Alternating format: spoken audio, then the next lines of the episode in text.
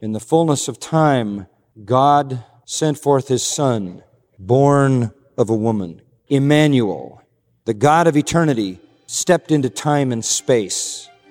The Lord of immensity, the Lord of omnipresence, was confined to a body about 10 pounds in weight and under two feet in length.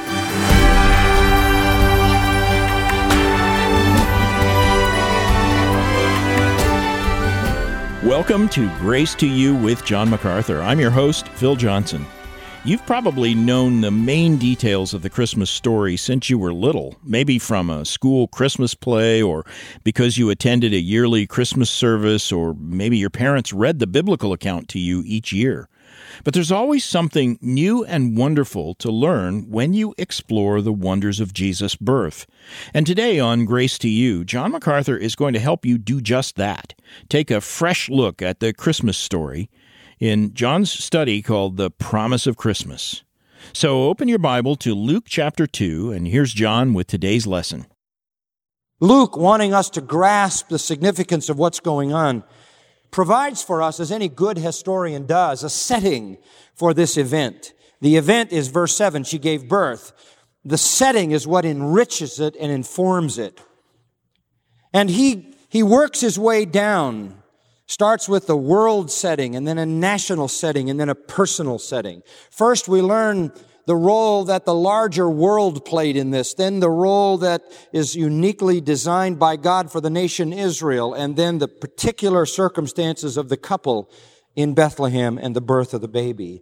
And so we get the big picture narrowed down to the little picture so that we can grasp in every perspective the wonderful, solemn richness of this remarkable, unheard of event. Now we come to the personal setting, and this is where the charm of the story comes. The personal setting. Luke's uh, focus now is not on the world scene, it's not on the national scene, it's on the personal circumstances that are so interesting. It came about, verse 6, that while they were there, I stop there and I say, okay, where? Bethlehem. Where in Bethlehem? We have no idea. We have no idea. They were just there. We don't know how long they were there. They were there days because the days were completed for her to give birth. They were there. We don't know where. For how long? We don't know. Some days, maybe three, maybe four, maybe six, maybe seven. I don't know. Maybe eight. I, we don't know. They were there. It doesn't tell us where they were, but it does tell us at the end of verse seven there was no room for them in the inn. And I'll tell you this, if there had been room in an inn, for the prior days, nobody in their right mind would have kicked them out when she was about to deliver the baby.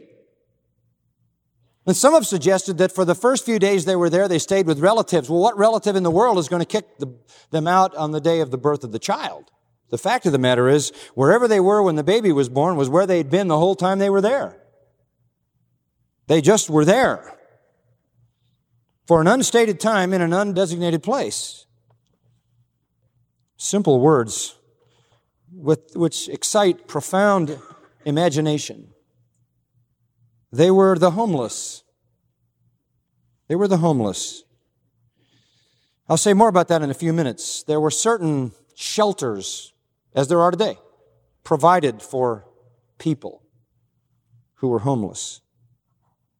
Public shelters. And you can be sure of this the Roman soldiers, the Roman registrars who were doing the registration of the people, all the Roman dignitaries, believe me, occupied whatever few guest rooms existed in a little tiny place like Bethlehem. Which probably, when you think of an inn, you think of some kind of three story motel. No such thing existed. Whatever accommodations there were would have been taken by the officials the Roman officials or the Jewish officials who were running this whole thing. So they were there. And the days were completed for her to give birth. Nine months was up. Absolutely nothing said about the details. Nothing. And she, verse 7, gave birth. That's all it says. I just wish there was more than that. Can I uh, indulge in a little sanctified imagination? Not stretching the point, I hope. I can imagine Joseph just almost beside himself with curiosity. I mean, if you knew that your wife was going to give birth to the God man, you might have a, a few um, imaginations about what this child might be like. Probably holding her hand through the long, silent night of her labor, perhaps smoothing her forehead with a cool cloth, perhaps speaking sweet comfort to his dear young wife as she spent hours in labor in a place that offered no comforts, no doctors, no nurses, no mother.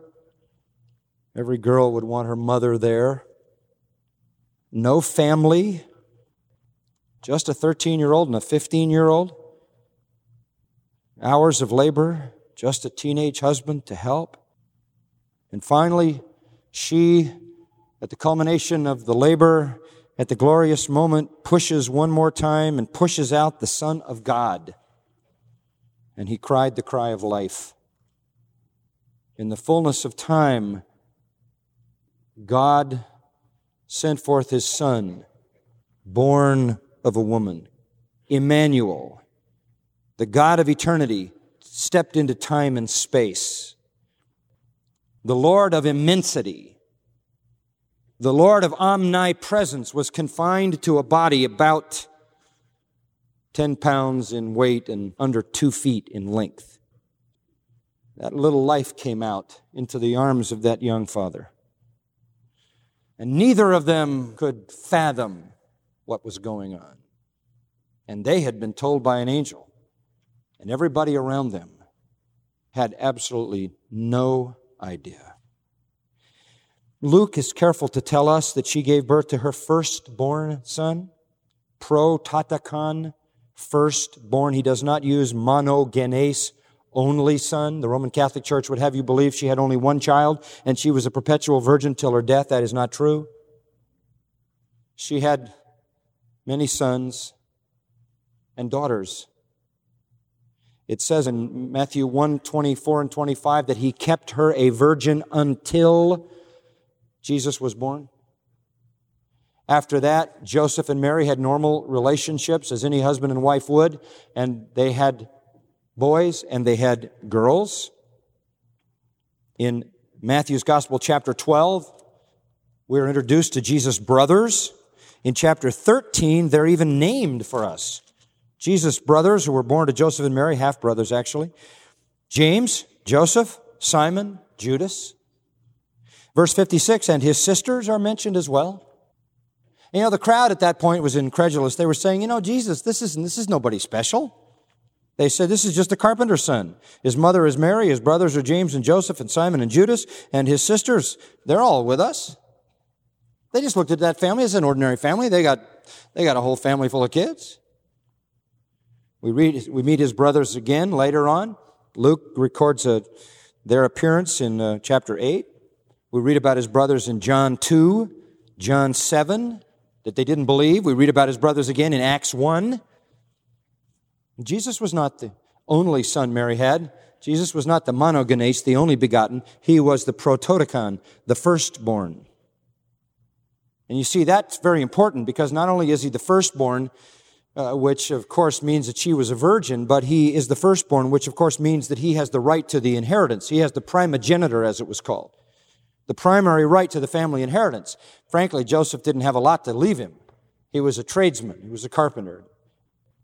Mary didn't have any great estate, as far as we know, to leave him, but what they did have was the right to the throne of Israel. There hadn't been a king in a long time in Israel. A long time. The Babylonians had devastated that whole thing. And they were followed by the Medo Persians, and they were followed by the Greeks, and they were followed by the Romans, and somebody was always ruling in Israel, but it wasn't in the royal line of David, but the royal line was still there, and it was there in the life of Joseph and in the life of Mary, and what they passed on to Jesus was the right to rule on the throne of David. He was the firstborn. If you study the Old Testament, you find how important that firstborn inheritance was. And then some simple details that I find Amazing. She wrapped him in cloths. you ever ask, why is that there? Because that was normal. That was routine. This is just a birth like every other birth. And a Jewish mother did this typically. You can find this in all the indications in, in history about babies that are born. They would wrap them in cloths. The Greek word is she swaddled him. Swaddled him. That's why we talk about swaddling cloths. Swaddle is an old English word to describe wrapping. And here's what they would do. The custom was take long strips of cloth and wrap the arms and wrap the legs and then wrap the little body tightly. This was for warmth. This was for security. I mean, that little baby in the womb is in there all cuddled and nestled tightly in there, and all of a sudden comes out into this stark hospital room, nothing touching it. Its little extremities flailing in every way. No wonder they're screaming. This is a violent experience. They would just take that little baby immediately. And they, they also believed that wrapping up those limbs and wrapping up that little body protected that little child. Um, also believed that it uh, helped to keep their bones straight when they grew in early life. The point is, she treated the baby like any other baby. This is just a normal little baby. This is just a baby like other babies physically looked like any other child, physically treated like any other child. No royal robes, no fancy clothing, didn't come out with a little halo over his head. Came out like everybody else comes out. Same exact way. No doubt kissing that little boy as she wrapped him tightly and warmly and caressed him, nursed him. And then it says, most interestingly, and laid him in a manger because there was no room for them in the inn. Manger is the word fatne, fatne in Greek. It means a feeding trough, a feeding trough. Uh, by the way, it never says in the Bible Jesus was born in a stable. It's not in there. So if you've been looking for it, you won't find it. Doesn't say he was born in a stable. Doesn't use the word stable. A tradition, old tradition, is that he was born in a cave. Doesn't say he was born in a cave. All it does say is he was laid in a manger, and from that we, we can deduce that it was a, a, stable because that's an animal feeding trough. And it says there was no room for them in the inn. And that indicates that they couldn't get into the facility for people. And so in every facility for people in ancient times, there was an adjacent facility for the animals which they had with them when they traveled. You, you, you see a motel and immediately outside a motel, what do you see? A parking lot. Well, the means of transportation in ancient times was animals, and so they carried goods on their animals. If you were a traveling salesman, you had a beast of burden to carry your goods. That's how it was. If you were a traveling family, you had beast of burden to carry the women and children. And so there would be adjacent to every place to stay, a place for the animals and the feed trough as well. And the indication was there was no room for them in the guest house, and they were outside and the little one was laid in a feeding trough. Down in verse 16, it refers to that again. When the shepherds finally came to see him, they found the baby as he lay in the feed trough. Now, that is pretty good indication that it was a stable. There was no room in the inn. Let me talk about that for a minute. There's so much confusion about that scenario. I remember when I was a little kid, I think I was about eight, I was selected to play the innkeeper's son in the Christmas pageant. And uh, I remember, never forget it, because I wore this funny little tunic and they put makeup on my legs, you know. And as a little guy, I thought that was so strange. But I was the innkeeper's son, and the innkeeper was a really rotten guy. Really rotten guy. And he wouldn't let Jesus' mother and dad in. And so his son grew up to be Barabbas. that was the story. And uh, so I was, I was the childhood bad guy, Barabbas. Frankly, it was poor casting. Worse, than, worse than that, it was a ridiculous fabrication. But anyway, they made this innkeeper into such a bad guy, his kid turned out to be Barabbas, arch criminal of Israel, you remember, who uh, was offered to the crowd instead of Jesus. Well, that was all apocryphal. But there have been a lot of strange things about the poor innkeeper. Well, as far as we know, there wasn't one. Let me tell you why. In is the word kataluma. But it's not the normal Greek word for inn. There's a different word for inn in the Greek used in, for example, chapter 10 of Luke, verse 34. This word simply means shelter. It means place of lodging. It means just guest facilities or guest quarters. It doesn't refer to an actual inn being operated for feeding and housing guests as such. It's, it's a very, very broad word. It's a lodging place and probably refers to a place of public shelter, more like a campground. It's very unlikely that there would have been actual commercial inn in this little village, but they would have some kind of public area. Typically, they would build it on four sides two floors, it would be like a shelter, the top part being like a loft in a barn. One part of it might even be enclosed, or it might have some, some rather primitive ability to close the doors, but it would be very, very primitive kind of places where people in transit could stay. And they would perhaps have four sides, and in the middle, the animals would be kept where they would be protected and, and kept from people who would steal them, and their goods would be kept there as well. And perhaps uh, such a caravan stopping station or a public guest facility would have as well places on the second floor and the first floor for the people to stay where they could keep their animals close by. This would have been an overcrowded situation. I already told you the Romans would have probably taken up most of the spots as well as some Jewish officials. And then the people coming back to their hometown to register, the place became very, very crowded. The rooms were all taken. Again, it was probably, as I said, public shelter. They wound up, this little couple, just staying with the animals outside the appropriate quarters. Now, if you were in that condition, you probably had to carry your own bedding. If there was no place for you in the guest room, they might have provided some, you know, rough place to lie on a straw mattress and maybe a straw pillow or a blanket. But if you were on the outside, you had to have your own blanket and your own pillow. And if you had no blanket, you'd wind up wrapping yourself in your own robe and trying to find a place out of the wind because it could be very cold. You would be down there probably on the ground floor where the animals were kept in the middle. Pack animals, camels, donkeys. Here you would find your rest for the night. For days, we don't know how many days, Joseph and Mary were huddled in that kind of a place.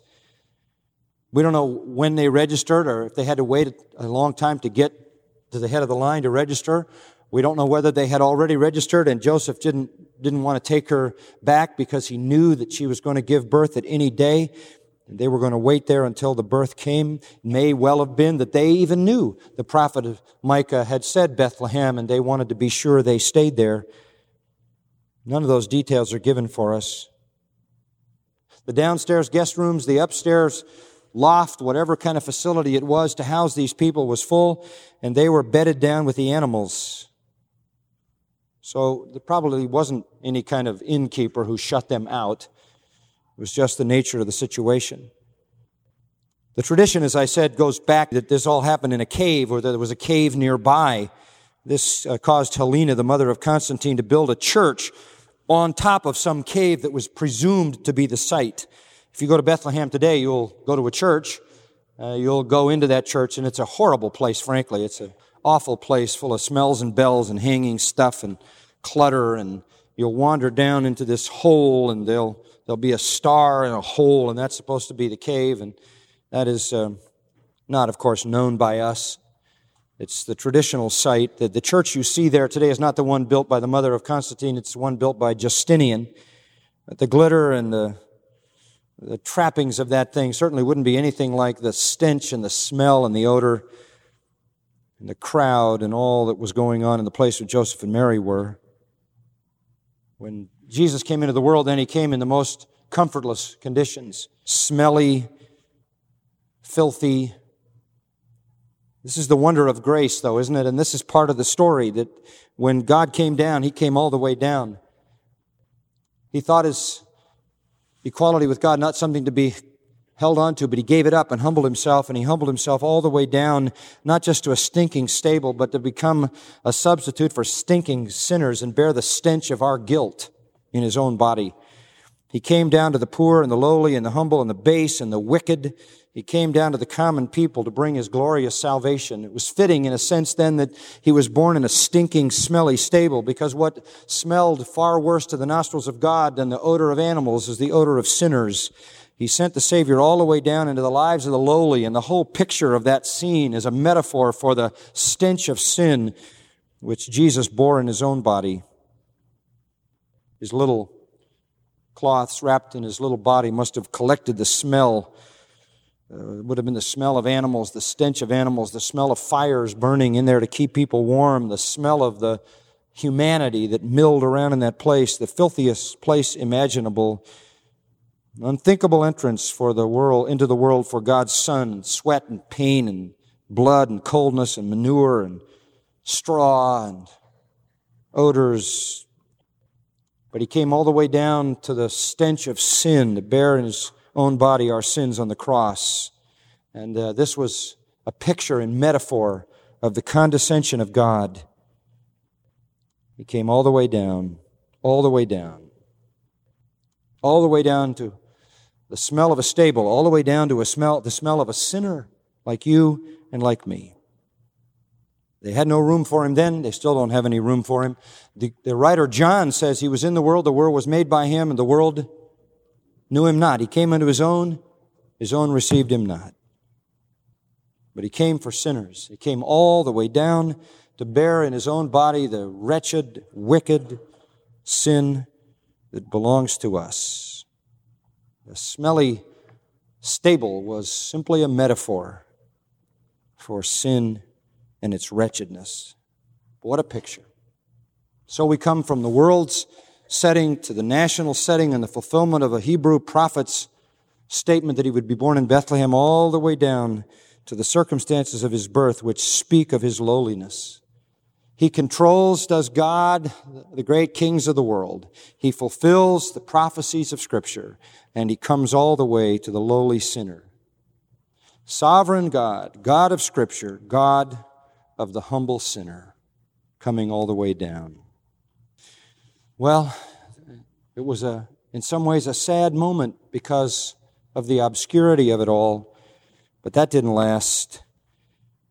At that same time, some angels began to tell what was going on to some shepherds, and we'll look at that next time. Father, thank you for this wonderful, wonderful portion of your great word. We grieve that as the centuries have passed, the Savior has been treated pretty much in the same way. But we're also glad, Lord, that He came all the way down, all the way down to the wretched smell of a stable, and even farther, far farther down to the wretched smell of a sinner. He came into the world, He came to the lowly and the humble and the base and the wicked, the vile to take our place on the cross and bear your judgment on our sin. Oh, what a wondrous scene it is. You control the great movements of history. You control the fulfillment of prophecy. You brought your Son all the way down to touch the lives of wicked sinners. Thank you for this grace, this condescension, this salvation. Amen.